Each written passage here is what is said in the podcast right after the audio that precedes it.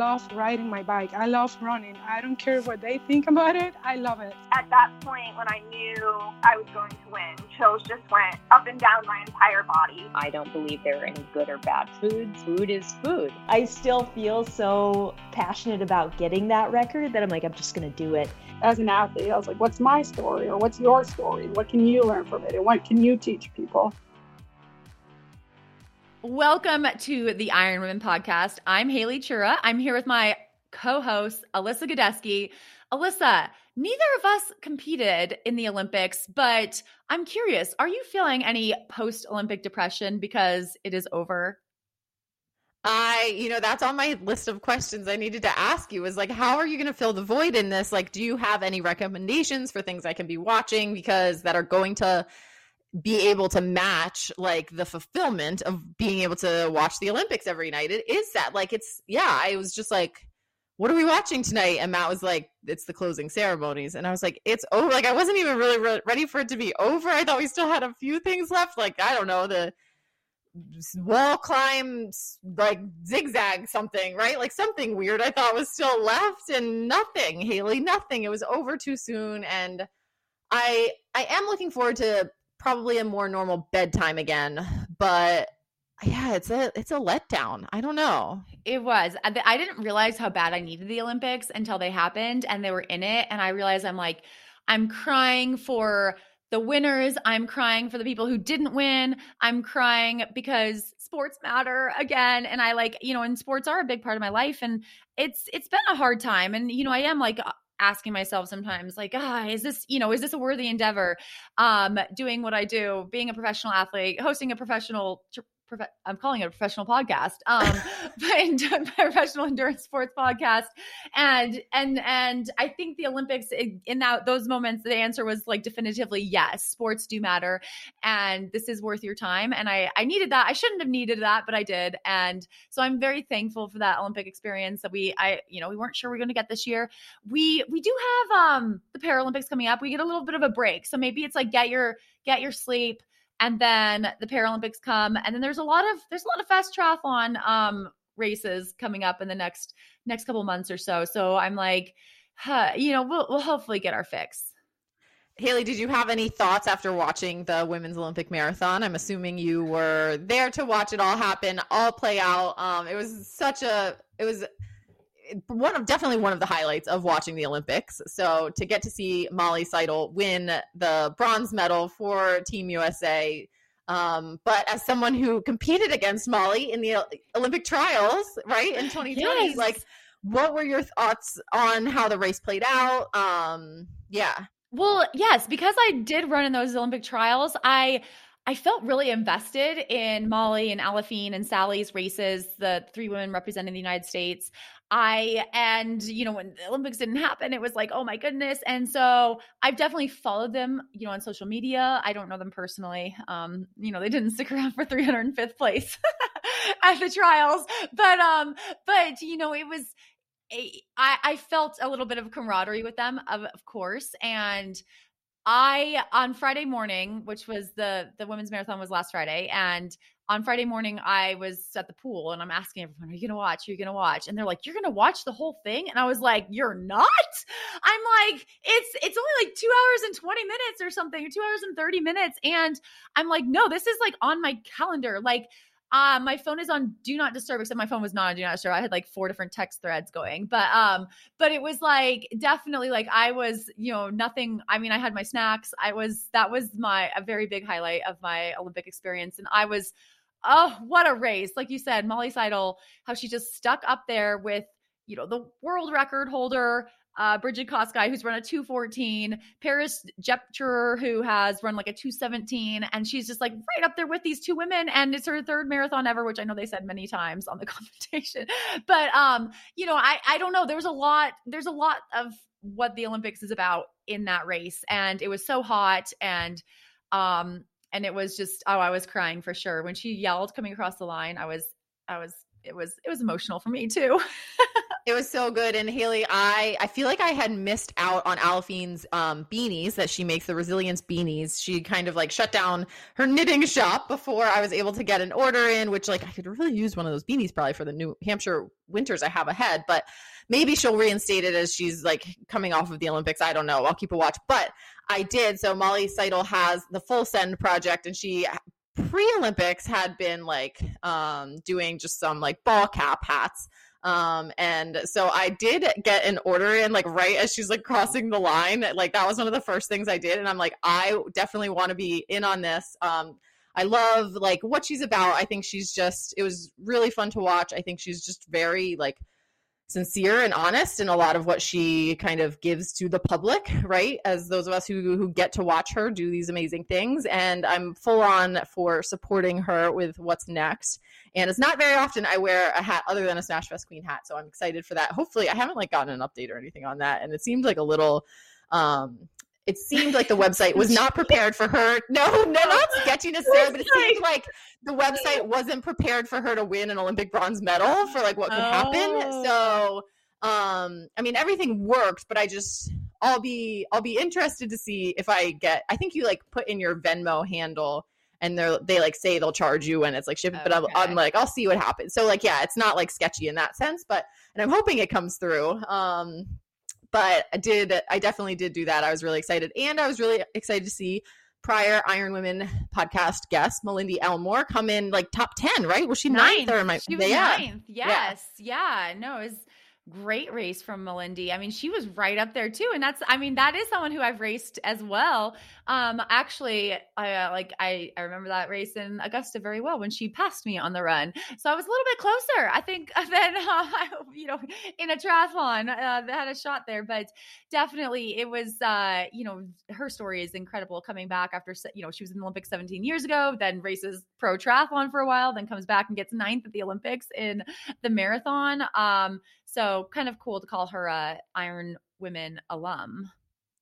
And all is not lost. So Haley, I am to answer my own question, I guess that I was going to ask you. I I decided to do Apple TV for a little bit. We're gonna do another season of Survivor to like keep ourselves occupied here for a little bit, and then I decided to do Apple TV so I can watch Ted Lasso season two. I don't know if you caught this first season of Ted Lasso, but it, I really enjoyed that. So I am excited that season two has come out now during the Olympics, and so I have that to like fill the time. But everyone, keep in mind we have the Paralympics coming up, and we care about our listeners so much that we are really excited that as our preview show for the Paralympics in a couple weeks, we are going to have on um, Jamie Whitmore, who is going to Tokyo as we speak this week, and she will be um, our guest to help kind of preview and pump up the Paralympics for when when that's coming on. So we'll have all that information for everyone to queue back up the TV and the primetime viewing. Yeah, and this week's guest is uh, telling us about her experience at the Olympics. It's a pretty special one. Um, probably figured that out by now. Who who we have on this week?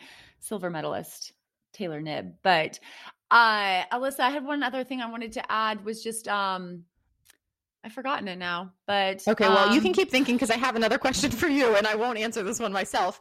But um, people seem to enjoy Haley. I got some good feedback from our listeners that people enjoyed your Kona Prep workout of the week last week. So I have to ask again: Can you give us your Kona Prep workout of the week? I'm I'm shocked people like this, but um, I uh. Okay, so I put a little bit more thought into it this week, and I did a track workout this weekend, which I don't go to the track super often, um, but I I love the track as as a place where you can kind of uh, run unencumbered you know like especially this time of year in montana um you know it is like either you're not gonna there's you don't have to stop there's no stop signs there's no cars hopefully um you know if you go to certain hopefully you can time it where there aren't a lot of other people and it's just flat too um which around here you know i run on a lot of different surfaces and so it just gives me a good chance to like work on foot speed and kind of just just work on speed work um and it's not the treadmill you get to go outside and so i did a track workout and um and i think this is one that could people could like scale you know or like easily do like do your own paces but i um i think it's pretty reasonable um so are you ready are you ready I'm ready. okay Yeah, so I'm I, ready. I did twice through everything twice through all of this but first i started with three 200s and these the paces I was trying to hold around 42 or 43 seconds, which is I would call it comfortably hard. You know, like I it's not my all out, which I I probably never run all out um because I don't want to hurt myself. And um but it's like it's a pace that is challenging. Like I have to be focused to run 42 second 200. I have to be pretty focused. I'm focused on my form, my breathing, um, you know, relaxing my shoulders, that kind of thing. Just really good foot speed. Um, so I did three 200s and then I followed that up with a 400 where I was trying to hold between 123, 125, which is that's that's pushing it. That's pretty hard. Um, so pretty similar to what I was holding on the 200s. And then an 800 where I was trying to hold 257, 259, just under three minutes for an 800. So again, like it's a strong effort. Like I would say it's a strong effort. And in between each of them, this is the best part. I like to walk 100 meters and then jog easy for 100 meters. So the walking, walking is my favorite sport actually. Not race walking, slow walking. Um I I love walking and so I love recovery and so like in between all of those. So it's like a 200 hard and then a 100 meter walk 100 meter easy you know like that kind of thing so lots of recovery so i mean i mean not a lot but enough get your heart rate down so that each one is like a sharp clean good technique good effort and um yeah did that make sense Yeah, I like it. I uh, have been writing it down so that once I, whenever I decide to start exercising again, maybe I'll add that to. I'll just jump right into the Kona prep workouts. I'm sure that'll turn out really, really good for me. Um, but the walking recovery, I do like. I, I'm, I'm like a master of the easy jog. Like the, did you do you remember that? I think it was like an Instagram challenge where like the pro runners were doing like how slow can you run like a mile? Like, do you remember that one? Was that was that? Like 36 Yeah, minutes. right.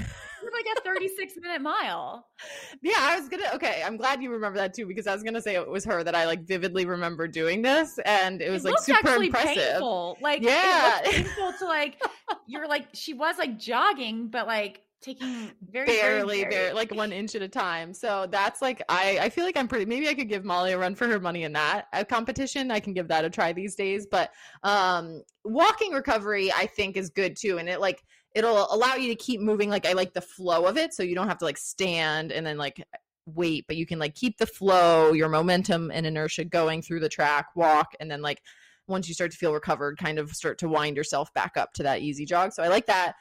And I I like the yeah, the symmetry of it feels right. three twos, a four, and an eight. Nothing nothing that seems like it's like too overwhelming, but I can see how you're gonna get some good work in with that. So I approve I approve. Check of Haley's Kona prep workout of the week. Good job. and it's Matthew also for just giving her a good one. yeah i think it's also just a reminder that not when you're training for ironman it's not about everything being super long and super hard. I mean, I did do like I usually do around a 20 minute warm up and then probably like a 15 minute cool down, like I jog over to the track kind of thing. Um, which is, you know, very convenient for me, but I would say, you know, that is something that I encourage athletes like consistency is more important than like single really big sessions, even single really fast sessions. Like being, being consistent, like being able to do that and then also you know, do another session later in the day or be ready to go again the next day. Like that's it. So even though you might feel really good and you're like, oh, this isn't that long, like keep it at two, keep it at two rounds. It's enough, you know, just enough to get your get your speed going and then, you know, go refuel so you're ready for the next one.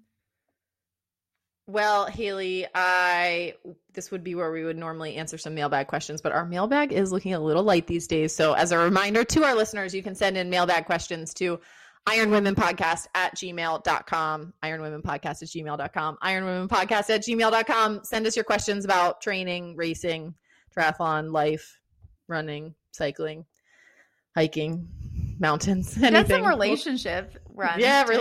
I guess that's that falls under life.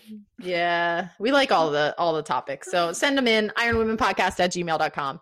And Alyssa, and on the housekeeping um, train of thought, we wanted to, you know, give a shout out and a thank you to Inside Tracker, one of our podcast sponsors. Inside Tracker has been a podcast sponsor for a while now, and I know you've had really good results, like with using them. Uh, you know, you you found out good information about vitamin D levels and just ways to help prepare for your races, be at your best. Um, you got that, that inner age, um, which is my favorite. That's the. It, I'm. There's a reason why Haley has not done the inner age test. So maybe we should like put out a like if anyone when people do the inner age test, like who is are you older or younger than Alyssa? Because Haley's afraid to do it, but maybe one of these days I will. I don't want to know. The best part of it, Haley, is that you just never even have to tell me if you don't. Like, you can just be like, "Oh, they didn't give me that result. I don't know what happened in, in the mail. It must have gotten lost in the chromosomes." But um, yes, I did definitely. I use Inside Tracker. I find it very valuable to get quick and like an it's quick and easy way to get some answers when you don't have time or you're moving or whatever else and you can't get to the doctor for like a full um you know shebang on your your health checkup and you you're like man i just need to check iron vitamin d some other things make sure everything's running smoothly as i'm starting my kona build or starting my ironman build or in the middle of ironman build. All of that is a good time to do it. So you can head to insidetracker.com forward slash iron women for that 25% off discount. And that helps support them, it helps support us, and we really appreciate it. What was your inner age, Alyssa? It was like 33, right? It was pretty young. I think it was 31.5. Oh, 31. Okay. Yeah, I thought it was 31.5, but I can't remember. Um, it might have been that. Yeah, I don't yeah. remember. I don't remember. Again, I was just. I like, was really hoping for something in the twenties, if I'm being honest. But so seeing the 30 something, I was like, oh, I am, but I am inching closer to 40 these days than 30. So me you know. too. But I, I hear from people 40 is great and 50 is even better. So maybe we can all aspire for an inner age. I know an octogenarian. Um, We're okay. the inner age of our guest that we have on today because she's an inner age and outer age, and you absolutely can feel it in her enthusiasm and everything that she's doing these days. This is a high energy interview. Today we are talking to, as I kind of previewed earlier, Taylor Knibb, the silver medalist in the mixed team relay at the Tokyo Olympics. She she just won that silver. So she raced the individual race. Uh, she finished 16th in that. Then she raced the mixed team relay and you Team USA, they won silver. And then she flew right back to the United States and hopped into her first ever 70.3 at Boulder 70.3, a sensational race there. She was first on the water, first off the bike, finished second in a very close finish on the run there. Um, so we asked Taylor, we asked Taylor about the Olympics because we really wanted to hear about them. We asked her about the mixed team relay, what it was like to win a silver medal. We asked her about why and when she decided to race Boulder. And uh, we have a preview on what she has coming up next. And uh, just a little hint, she is not, she's just getting started. like she, she's not, there's a, there is no rest on the horizon for Taylor Knibb. And we're excited about it because watching her race is so much fun. So we'll have that conversation with Taylor right after the break. Haley, have you ever been jealous of the elite running or cycling groups who are able to get their blood work done super quickly and efficiently because they have a doctor on staff? Yes, I have been jealous. I have a great primary care physician, but I'll admit, sometimes I'm curious about certain blood markers in between my annual doctor visits. Me too, and that's why I'm excited Inside Tracker is here. Inside Tracker is on demand blood testing. You pick your plan online, schedule your blood draw appointment locally, and get your results within a few days. My favorite part they don't just give you data, they provide you with nutrition and lifestyle tips too. For a limited time, Inside Tracker is offering our listeners 25% off of their entire store. Just go to insidetracker.com slash ironwomen and get started. Haley, it's summertime and racing and traveling is back. Hot temps, race recovery, and mountain adventures is the recipe of my summer, and I am always carrying Nuun Instant in my water bottle, hydration pack, and post race clothes bag. Alyssa, I'm with you, and I'm using Nuun Instant as a way to keep reminding my taste buds that we have a little appointment on the Big Island in October that is sure to need all the replenishment of electrolytes, vitamins, and minerals that we can get. You can get your own Nuun Instant, Nuun Sport, or any of the Nuun Hydration Podium Series products at nuunlife.com and use the code LIVEFeisty for 30% off. That's nuunlife.com with code LIVEFeisty, capital L and capital F. The Iron Women podcast is grateful to Zelio Skincare for their continued support of the podcast. I'm always excited when I start pulling out the Zelio sun barrier more and more because that's a sure sign races are around the corner. And I'm going to be happier than ever using my Zealios Race Relief Cold Therapy Muscle Gel because it means I actually got to do an in person race this year. You can get your own Zelio Sun Barrier, Race Relief, shower products, and chamois cream for 15% off with the code IRONWOMEN at teamzealios.com. Welcome to the Iron Women podcast, Olympic silver medalist Taylor Knibb. We are so excited to have you here. Thank you for having me again. Yes, having you back. You were just here a few weeks ago or months ago, I guess, talking about Yokohama, but now you've made your Olympic debut. It happened only two weeks ago from when we're recording right now, but a lot has happened in that short amount of time. So we want to cover it all, but we're going to go back to that first start with that first race in Tokyo, which was the women's individual triathlon. It was a 1500 meter swim, 40K bike, 10K run. You finished 16th. So can you tell us about your day? So I'm not psyched with it. I will be full like full disclosure. Um, but like just in retrospect, I want to learn the most I can from the experience in the race, and so that's how I'm viewing it. My swim was not great. Um, the bike I did what I could, and then the run actually surprised me. So I'll take that as a win. Um, but it, it was a good race, good experience, but not great by any means. And I watched that race. Um, I mean, on TV live, it was amazing. They did a really good job with the coverage, and it looked like the water was really warm. I mean, I think they were saying mid 80s. Is that right? They said it was 28 degrees Celsius, so I didn't even do the conversion because I just don't want to know. It's kind of like I'll sometimes run easy runs with kilometer pace, so then I just I don't know. I know that four minutes is about 6:23 minutes per mile, and five minutes is about eight minutes, but nothing in between. So. Same with I Celsius like, and Fahrenheit. Just, I just sometimes don't convert. I like that tactic. Did you do anything different, uh, like going into the race, knowing that the water was that warm, knowing that it was probably going to be a pretty warm day? We did some heat acclimation training. I, I think my coach blended it in well enough that I wasn't really sure always sure what what was heat acclimation training. Um, we swim in our wetsuits sometimes in the pool, which is always fun, but um, you have to do what you have to do. We did spend a lot of time in the sauna, which a lot of girls were complaining about beforehand because we did not need our ice vests the morning of the race. The water actually felt nice because it was cold outside.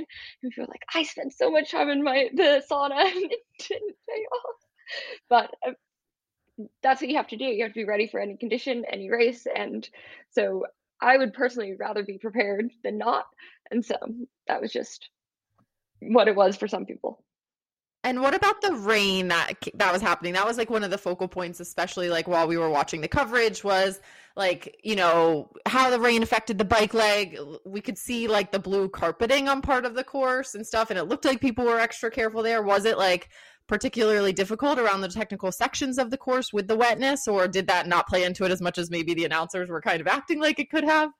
Well, so I came out very far back on the swim, and the first lap of the bike, I saw someone down at most of the like significant turns. There are 18 turns. There were not 18 like spaces spots. Some were nicer than others, um, but it was like girl down, girl down, girl down, girl down. That or that's what it felt like. And so that's just like for someone going through that, that's a little bit of a warning sign. And so I wasn't going to risk it at all because I knew I'm already far back. I can't afford to lose even more time and i'm not going to take that kind of gamble but um it was it was as safe as it could be and that's just part of riding in the rain. Did it get warm on the run? Because i think you know the rain stopped and then it was looked like it was just very humid and then i think that you were allowed to like grab things from even like anyone on the side. We saw some women grabbing like ice packs it looked like. Is that how it was well, so in this race, there was actually a special aid station that your coach, like, uh, so one person from each national federation was allowed to hand you stuff, kind of like a special needs on an Ironman race, just you had it each per lap. And they, it was also like prepped and ready to go for you versus like having to dig through a bag. I'm I'm not entirely sure how it works in Ironman. Um, but yes, it was just like handed directly, and I had provided things before the race that I wanted, and that's what everyone had to do. It's optional though. Um, also, the entire race is littering zone. It kind of sounds silly, but it was really helpful because you could hang on to anything for as long as you needed and then just toss it. So um, it was humid, but it was it wasn't anything record breaking. So it was nice. And what about the spectator situation? Because obviously there was a massive lack of spectatorship across all of the Olympic events this year. And so, like, did you did that even really cross your mind in the heat of the moment with the race, or were you just like so focused on the race it was like everything else was a blur, regardless of how big the cheers coming in were? Yeah, I think I'm not the person to ask. I don't hear like anyone. There's like certain people that I know I can hear in a race, and otherwise everything like is just kind of white noise, or I won't even hear it. Um, so I didn't really notice it particularly. I actually there were more cheers than I was expecting. Like there were more people that I would like see along the course, but otherwise it wasn't really a factor. It is what it is. The hardest thing, well not this is this sounds very um one of the harder aspects was watching the games actually in Tokyo because we only had access or I unless you bought something, you could only have access like on the TVs in your rooms and there were no commentators because like everyone's watching this. So like and from all different countries like just watching the events without spectators without commentary i think that was like the spot where there was a little gap and i noticed it more but in our race i don't think it was any different. We've been training someone i think someone on the bus to one race said like we've been training for this for years. I mean if you've ever raced wtcs abu dhabi you there are no spectators. So this is even a little step up and Taylor, you were the third American woman to finish that individual race in Tokyo. Katie Zaferes won the bronze medal. Summer Rappaport finished just ahead of you in 14th. So when did you find out that you and Katie would be the two women who would join the two American men on the mixed relay team? Yeah, so I'm it was it was after the race sometime. We're not supposed to like say a lot of that's confidential, so I couldn't tell anyone. Um, or at least that's how I interpreted confidential meaning. So I asked I learned from our high performance general manager and then i asked him can you please tell my coach?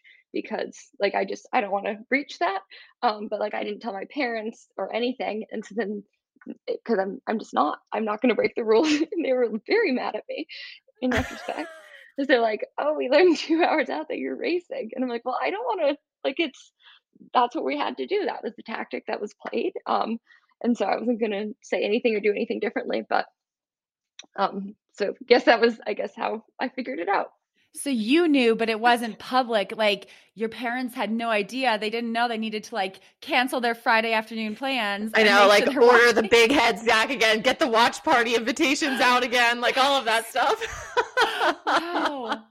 yeah i don't think they're those kind of people um but it's i appreciate them watching but I, i've told them every time i'm like you don't need to watch like i don't need you to watch. If you watch, great. But if you don't, great. Like I don't. This is what I do. No pressure.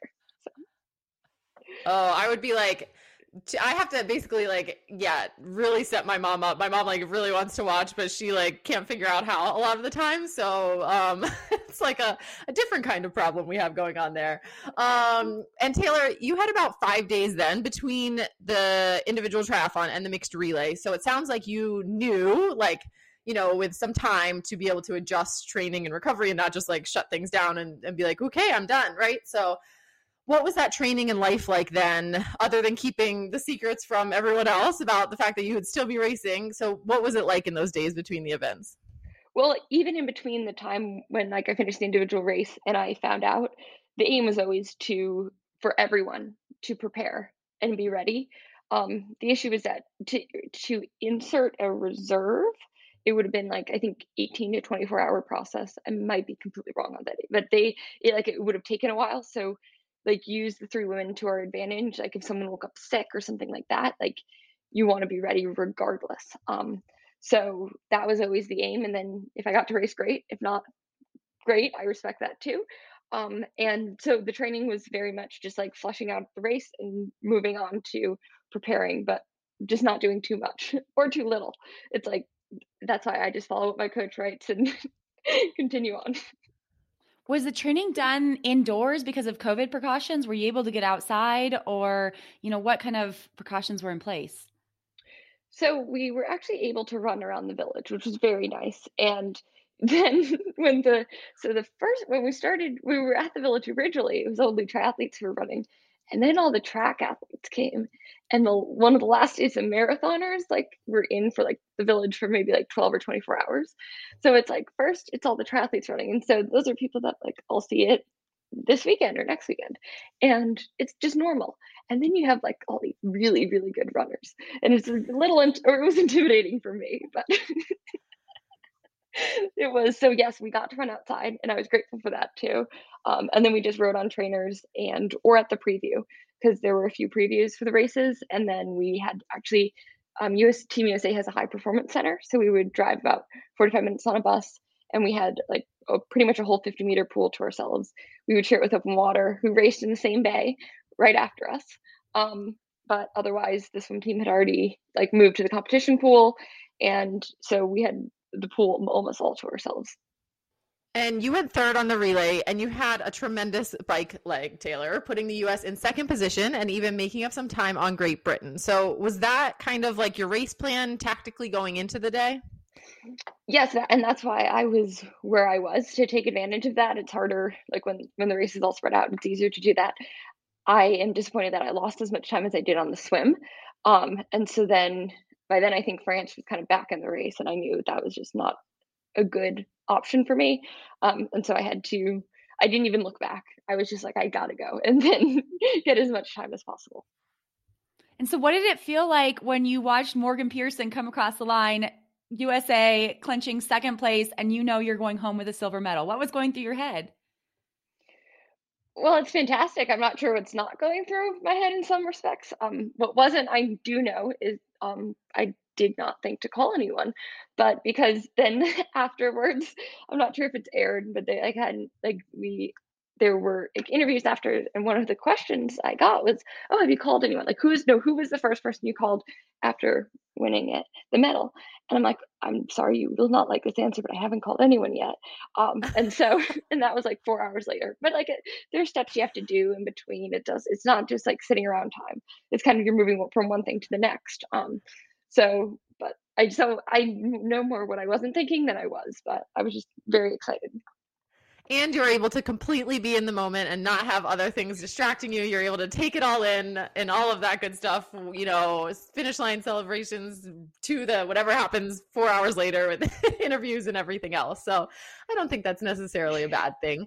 Um, but Taylor, one thing we noticed was that you must have wasted no time leaving Tokyo because you were back in Boulder and shocked us all by being there to race your first ever 70.3 in Boulder just one week after winning that Olympic medal in Tokyo. So, was that always your pre-race plan, like or pre-Olympics plan, I guess, to head back to Boulder and try and fit that in? Not at all. Um, I think it was brought up as a possibility because so this year, and I can say this as a goal because I, I can't do it. Um, I was my goal was to race at U23 Worlds and the Grand Final because when the initial schedule came out for Edmonton, um, they were on two different days, and I would have had like more than 24 hours approximately, and so then I would have been allowed to do both. And I didn't really want to pick between the two, so I like it's my last year's U23, and I wanted to race the Grand Final, so it was actually good order, but I couldn't, but now they've moved moved to one day. But with when that was a plan and that was a possibility, my coach had thrown this out there, like regardless of whether I made it to Tokyo or not, just as prep for that double and like do the full do a half at home, sleep in your own bed. Like I live in Boulder, so it's no extra travel for me. Um, and then when I learned about the series and how like Montreal would count and Edmonton, and so like I should do both. I'm like, okay, no Boulder. But then I learned that in Montreal, and I'm on day one of this, you have to stay in your hotel room for three days. So I'm like, okay, well, I'm not going to be running any of these days anyway.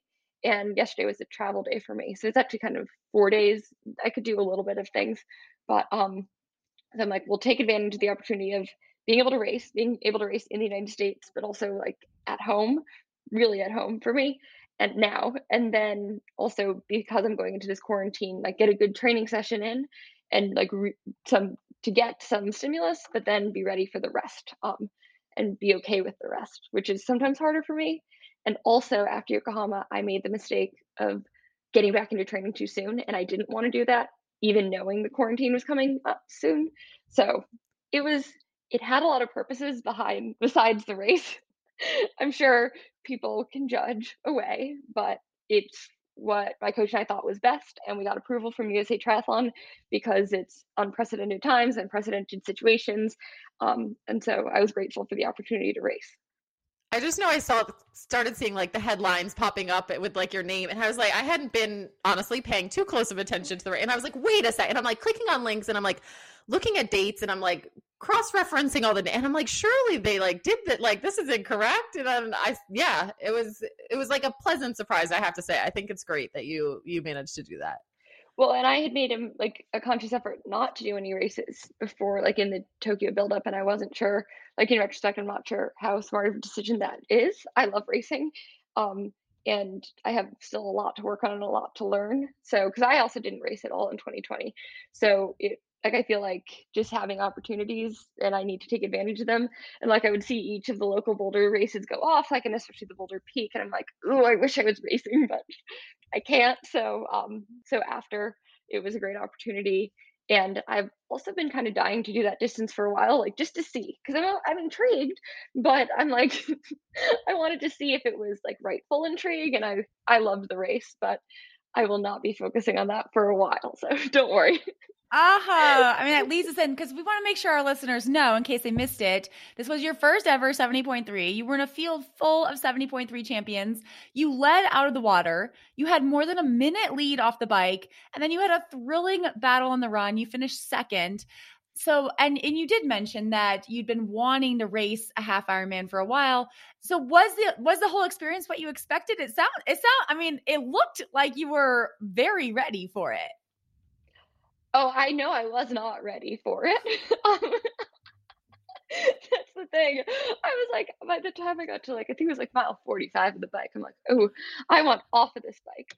Um, but the nice thing is that like I had nothing to compare to. So I was just racing and I didn't even have, I didn't even have power zones on the bike because my coach is like, we haven't really done anything like efforts this long in a very long time, like maybe January, but I hope my power numbers are different from January. And so like I didn't have power numbers. I'm like, this is and I'm the kind of person who like I like my workouts like defined and like I need the numbers. and so I was scared, but it was just like an opportunity to learn and see how I responded to certain changes and um and also work on nutrition. I did not do well in Yokohama. I did a little better in Tokyo, but like the fear factor I think really helps me test things out and execute. And Taylor, it looked like you were riding the same road bike with your short aero bars attached that you race in Tokyo. And for our listeners who aren't familiar, in Tokyo, you raced much shorter distances and more technical courses, and you're allowed to draft. So the road bike is the best possible setup. But the course in Boulder is much longer, and drafting is not allowed. So most professional athletes ride time trial bikes with longer aero bars, more aerodynamic geometry, all that good stuff. So was the road bike just the bike you had available like flying home that was the one you trusted to be like good for race day? Yeah so i do not own a time trial bike so that wasn't really an option even for me which i think made it easier. But even i talked to some people um, who were like oh we can get you a time trial bike or someone could lend you one. And then like the consensus is the fact that i spent so much time on the road bike. I know the road bike um, or that specific bike. I know the position and i don't want while I wanted to race. I didn't want to injure myself or do anything that would have negative repercussions. And the 56 miles is a little unknown, but we'll do workouts that like still have I'll ride longer than that and we'll have workouts with a fair amount of volume. So I kind of knew that I could come off of it and run versus like I don't know geometrically like hip wise how it would have affected me. So I knew that both for in the race itself it was the safest option um, and also more importantly coming off of it because I was not allowed to wreck myself in terms of like not being able to race this weekend or the next weekend. And so you mentioned not did were you you mentioned not targeting a certain power, but did, were you using a power meter? Did you could you see what your power was and you had an idea of what you were targeting? Well, yes, I see it, um, but I do. This bike is relatively new, and I know it's a little different from my other power meter. So, like, I just like read it more as I even use it in my like short course racing as a baseline to make sure I'm not like dropping off. That's more like I don't look at the numbers themselves as like values and having a lot of like positive or negative connotations. I just view it as okay, what am I riding at like comfortably or whatever's supposed to be comfortable, quote unquote, for the race, because ideally it's never comfortable. Um, and then deal and then just make sure I'm not dropping off too much. And I was actually working more on looking at speed, which that's probably a rookie move. I mean, I learned that taping your gels is not the thing you do, but I didn't know that there was like a fancy. I don't know. I still don't know. What, are you supposed to have like a fancy like bento box? Um, you can take your gels. People, take yeah. your gels. Whatever you were doing was right. So do not let yes. anyone tell you you're doing it wrong. yes, and you can send them my way. Yeah. give you any grief. no, people are like, "That's such a rookie mistake," and I'm like, I, I don't know why. That's what I always do. Um, so that was what it was. no, I think I think people definitely still tape gels and yeah, mm-hmm. do whatever works and I mean, yeah, if you if you make it to the Olympics, you are literally allowed to do whatever you want when you're racing. So in terms of that stuff, so I think you can you can tell any haters that too. But um speaking of gels, racing a 70.3 distance is quite a bit longer than racing Olympic distance. And so, you know, did you talk to your coach ahead of time about a nutrition plan for the race? Like how did you approach the nutrition for the longer distance? Oh, definitely. I set out a plan and um, I even had like extra gels, like just in case. And I took two gels before the start, which I don't like. I, I just like, I made sure to like bump everything as much as possible because also in terms of, also I was racing at altitude and I kind of know how that affects me. Um, and I wanted to come off of the race well. So it was both like not only in the race, but dealing with that and working on something that I need to work on. So I did have a plan and I followed it mostly. I had forgotten about a downhill on the course when I was supposed to take one of them. And I'm like, okay, I'm going to bump this about three miles later. But otherwise, I followed it. Um, the run, I also modified, but that was so, but I only took three when I was supposed to take four. So, um, but otherwise, and my coach had said beforehand that I would not like sweet foods by the end of the race, and I can agree. It was very much like I do not want any more sugar. Like I can't stand this. But I was so I wasn't expecting that. Like little things that you don't think of before the race, like oh I won't want anything sweet for the next like three days. I didn't know that came with part of racing long course. Yes, you need some chips or french fries. Uh, Taylor, you swam and ran at Cornell University. We talked about this a couple months ago, but I'm curious about this cycling prowess. Like, does it, does cycling just come naturally to you? Well, I'm not sure naturally or not, like, because I do put in a lot of work and I love it. Like, I love the feedback. I'm, I love power zones. I love looking at watts. And so, like, I know that that's very, clear and prescribed and I spend a lot of time on the indoor trainer. I love the indoor trainer. Um, so I'm not sure, but I and I also I've probably been the best with cycling in terms of being good about taking breaks and taking time off. So I'm always excited to come back to it. And I feel like that's been something that we haven't really I've never really focused so so so much on. It's always been building up my run and building up my swim and making sure they're where they need to be. Um, so I hope that answers your question, but it's like I, I know I definitely do a lot and work hard, but I'm not sure how much like it, it hasn't really been or my coaches haven't told me it's a focus, which that might be the other thing. It may have been a focus and just like thrown in the background without me noting knowing. They do that sometimes because they know that's better for me. Like just don't say anything, say we're focusing on the run and then throw a huge swim block in there. It sounds like you do a pretty good job of like just having a coach that you really trust and like going with what they kind of prescribed to you and buying into that 100%. Do you think that's part of why you're successful and able to kind of hop into something like a 70.3 and just take what they tell you and trust in it to execute? Oh, definitely. Now, yes, there's, and I know that like if I want to modify a workout, that's always a bad sign to me, in that I'm not like fully trusting everything and believing in both what I'm doing and having like that's how I build confidence as an athlete. Um, but actually going into the race, like my coach knew that it could go anyway. He's like, we don't know what'll happen. So just like be open to that. But hearing him say that to me, that also like it's liberating. Like there was no pressure. And to come from an environment where there was a lot more, probably not as much for me as for other people, but it was just like it shows how much the mental side can play in, I guess. That was if, if anyone can learn anything. Um and the but like it was so fun to not have any pressure, not have any expectations, and know that both like people like both internally and externally, which I need to be better about externally, but internally at least it was nice. so on that run, you had a very close finish with Jeanni Metzler, who I think you two actually train together sometimes in Boulder. And there was one point on the run when Jeanni passed you, and you actually came back and repassed her and ended up finishing, I think, about 10 seconds ahead. So, uh, first, is this was this your first ever half marathon that you've ever done, or have you run a half marathon before? So, in terms of racing or training, because so like in like a race, I've only done two, but one I, I did my first half marathon when I was in seventh grade. I think I was seventh or eighth grade. It was the Charlottesville half marathon, and Oh. I wanted to. I decided like we were probably a mile from the finish, and I'm like, and it was downhill, and we had it was like really close, but I'm like, okay, now I want to break two hours, and my mom's like, oh, and like apparently I just like kind of took off, and my because my mom was running with me the whole race, like that was like one of my goals for the year, and I was like trying to tick it off, and then my brother set the same goal for the next year, and he beat my time, so then I had to do another one, which I think he beat my time again, um, so that was he's younger by two years, so that was frustrating, um, but also like but in training then I'll sometimes have a longer run, um, not really anymore because we do workouts for our long runs, and so we'll only get up to about like 20k. We probably won't get up to 21.1k, but but so I've done the distance.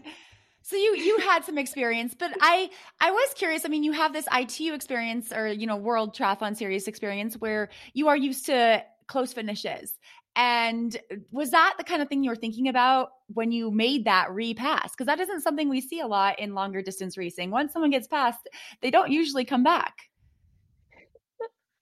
Well, yeah. Well, so I so I knew kind of two things, which um probably helped me. But I was so first of all, I was not expecting to come back on Jeanni. I mean, I've done run workouts with Jeanni, and I know that like her one of her biggest strengths, and especially relative to me, is that she has so much strength at the end. So like we'll do workouts and like by the last rep it's like okay bye Jeanni if I've hung on to that long and she'll normally have more after me. Um but so I had to go to the bathroom when I was passing Tom Watson Park going out. And so I kindly asked the camera people to like turn it away from me. So hopefully it did. Um I'm not sure if you're allowed to ask that kind of stuff, but um but so then like I pull down my top because I had a sports bra on and I'm like, okay, where's the porta potty? And it took a long time to get to one. But so then I went to the bathroom. It took 33 seconds. But then Jeanni, but I Jeanni didn't see that I'd gone to the bathroom. So at the turnaround, I think I had like 20 something seconds on her when I had had a minute on her at the other turnaround, like just probably four miles prior. But if you think about it, I lost 33 seconds of that minute ish in the porta potty, but she didn't know that. So she probably thought that she was making up more time than she did. And so, and she caught me within like two, two and a half K of that turnaround.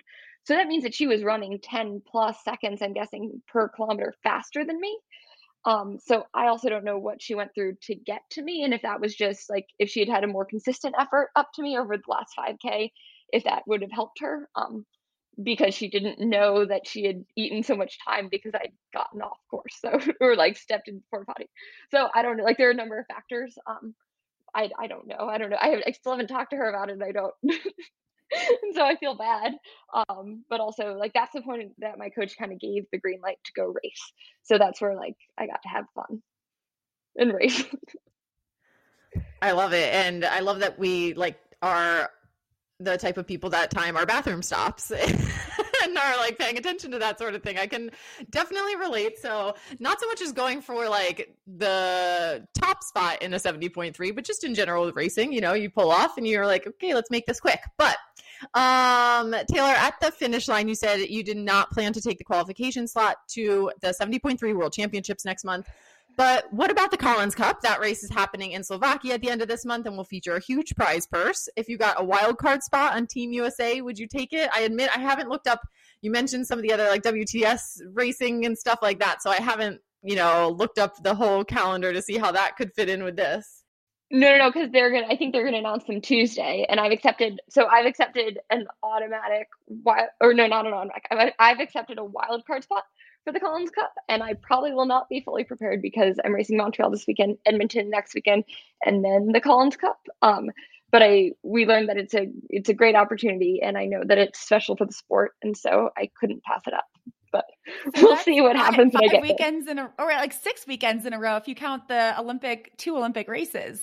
Is that right? Yes, if if you count those two races, it's actually six races in 32 days. Um, but it comes off of like it comes off of a huge consistent block, and then I'm ready to get back into more like base training after it.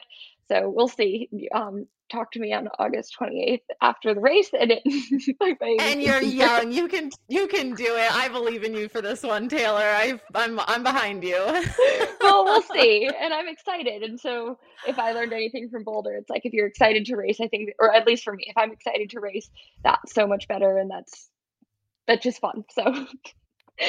anything can happen in a race it is a race but i will be racing on my road bike again because i do not have a time trial bike and i don't want to even like mess around with that.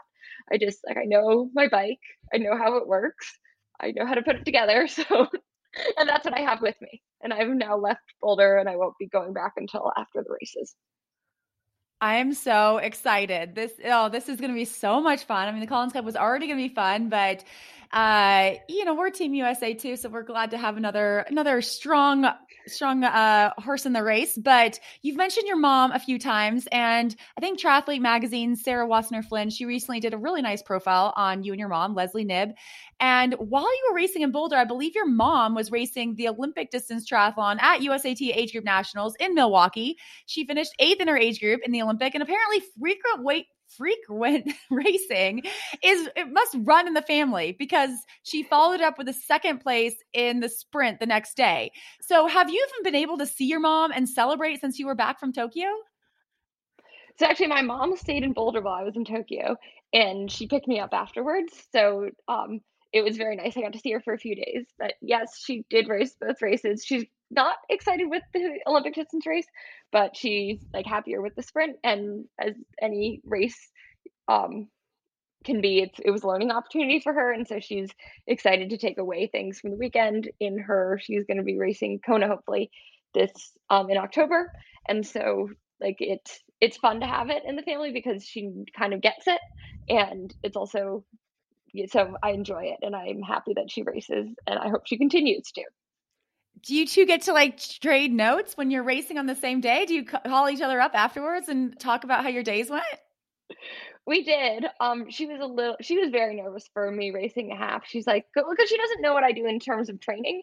So, um, she's like, she was very, very nervous, making sure I knew to eat and drink and do everything important. Um, she was a little surprised though, because like that's. But um, but so I'm grateful for the advice she gives.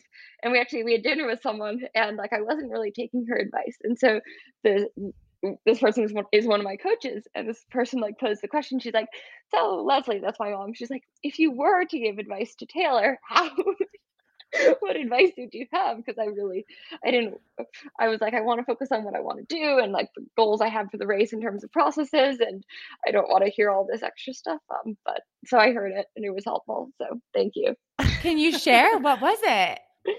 This is like Oh, secret Knibb family lore or something here. There has to be something going on in this family. no, I think it's more though. It's just like it's. I feel like what I've been surrounded with, like that's what I perceive as quote unquote normal. And so even having the idea to like race the grand, both U23 Worlds and the grand final, which I can't do, like that was just normal because like my mom's done this double at age group national since 2013 with some breaks in there. But like I was dying when I was a 15 year old to race the Olympic distance at age group nationals, which I'm not allowed to. I wasn't allowed to back then. Um, so I guess just just my perception of normal is probably not normal. Um, but thanks to my mom, that's what I know. And what about with all of this travel in between the racing? It's going to be like short little, you know, the hop, skips, and jumps around to get to each race and, and make sure you're rested and ready, different time zones, all of that. Do you have like a routine for jet lag or any like tips or tricks for our listeners to kind of manage that as you're bouncing around the world? Well, so I would not recommend what I do because I just if you if you've ever jumped in the pool with me for warm up, um, I have a reputation just kind of like going because I kind of like just want to like shock myself and and and also I grew up with a swim club where sometimes we get intervals, but like I'm okay with like just like going fast off the bat, and I'm I'm learning. I'm learning to tone things down from the start and just kind of like ease into it and gradually like let my body like deal with it but i'm just like if it's just really uncomfortable for two or three minutes like i can just like keep moving on. So that's the kind of the strategy i have with jet lag and then i just like to shock myself into it um but just like get on the schedule as soon as possible. But like for when i travel i have and when i come home more importantly i have a rule that like i have to fully unpack and fully like be especially if i'm staying in the location for a few days within 24 hours and so then it starts to feel more like home in a way and less like I'm traveling because it's not like oh I'm still like pulling things out of the suitcase. Uh, that's like just little things for me help. Um, eating meals on time, and that's about it. It's not. I also I sleep a lot and I can sleep a lot, and so I take advantage of that. Um, I just woke up from a nap that was probably three and a half hours. So I'm sorry if I'm very groggy. You are not groggy at all. And thank you for uh, fitting us in. But I mean, I, that is, I'm glad you are getting some rest. Like, I'm actually very, yeah. very happy to hear that you just took that nap. Um, and this race in Montreal, it features a new format for the WTS circuit. It's the Eliminator. So, over two days, you'll race up to four super sprint distance triathlons, each made up of a, do I have that right? 300 yeah, it's actually up to five if up to you five. do it wrong. Oh goodness! So a 300 meter swim, 7.2 kilometer bike, and two kilometer run. So and like you, you just after each race, a few athletes will be eliminated. Some will advance to the next round. We have Tokyo gold medalist Flora Duffy expected to compete, as well as your Team USA relay teammate and individual bronze medalist Katie Zaferes. So in in the past couple weeks you've really shown that you can handle a variety of triathlon distances how how do you feel about the eliminator well, so I don't know yet. Like you'll have to ask me that on Saturday. I think I'll, or Sunday probably. That'll be better. Um, but I think some people have raced this format in Super League before, so I feel like I'm a little bit far behind. But it's different. I think it's different in the WTS races because in we have like so we have a prelim on Friday, and if you're top ten, you automatically qualify to the final. But if you don't, you have to race like a consolation race also on Friday. That's why it's up to five races. Because if you okay. if you miss the top ten, then the next so then the ten from that consolation race also qualify for the final.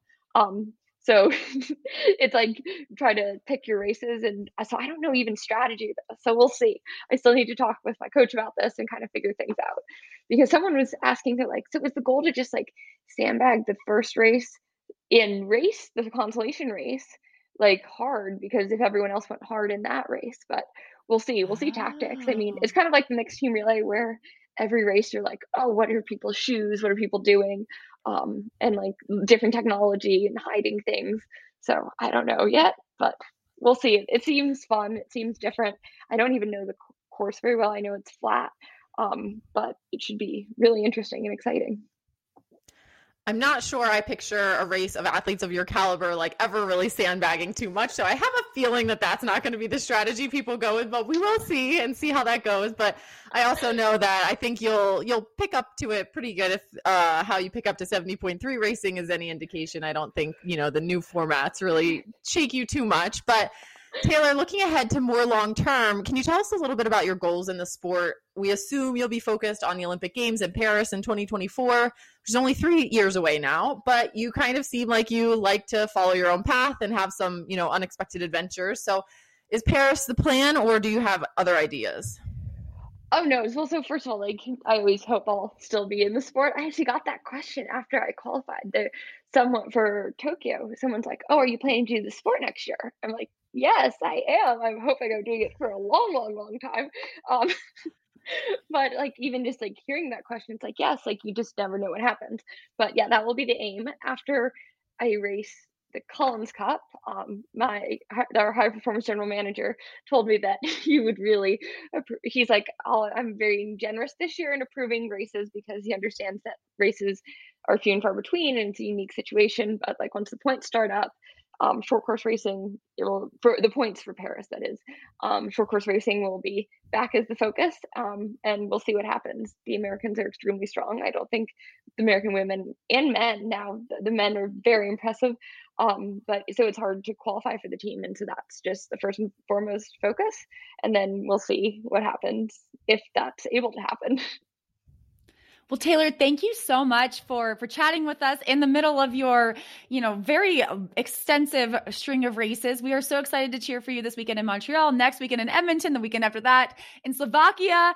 Um, we hope you're getting some good frequent flyer miles, putting that jet lag, uh, you know, shock value to good use. Um, listening to all of your mom's advice and getting all your meals and rest. It's it's so much fun. We're so glad you're in the sport for, and we uh, yeah, you're only 23. I hope it's for like I hope we have decades whoever asked that question, you're like, how old are you? But anyway, thank you well, I so got much. To meet Meredith Kessler this weekend.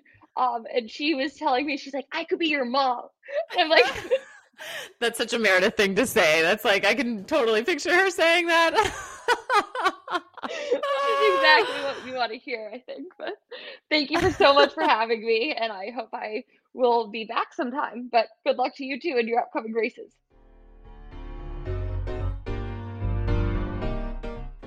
The Iron Women podcast wants to give a huge shout out to Orca Sportswear for their continued support in 2021. As someone who isn't a natural born swimmer, my choices for swim gear are super important. Orca has me ready to battle for every second I need in the water with the open water, triathlon, and swim run wetsuits. They also have safety buoys, goggles, cold water caps, and booties. You name it, they have it. The code IRONWOMEN15 will get you 15% off, so head to orca.com today and let's get ready to swim in 2021.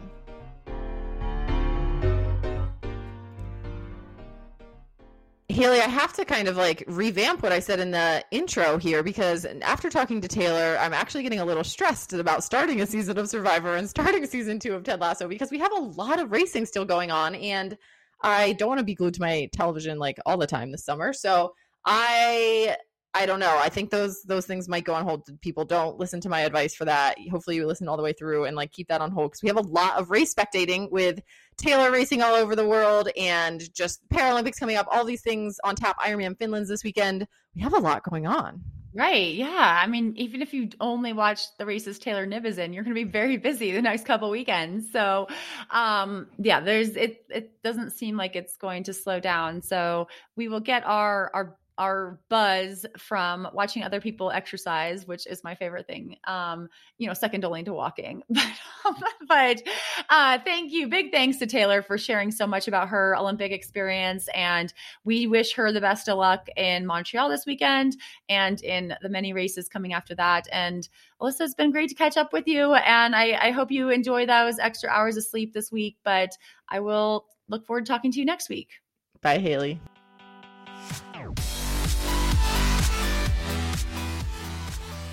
You have been listening to the Iron Women podcast, hosted by Haley Chura and Alyssa Godesky. Iron Women is a production of Live Feisty Media and is edited by Lindsay Glassford. Thank you to our sponsors, Nuun Hydration, Prevenix, Zealios Skincare, Form Swim Goggles, and Orca Sportswear. You can find all websites and discount codes in our show notes at ironwomenpodcast.com.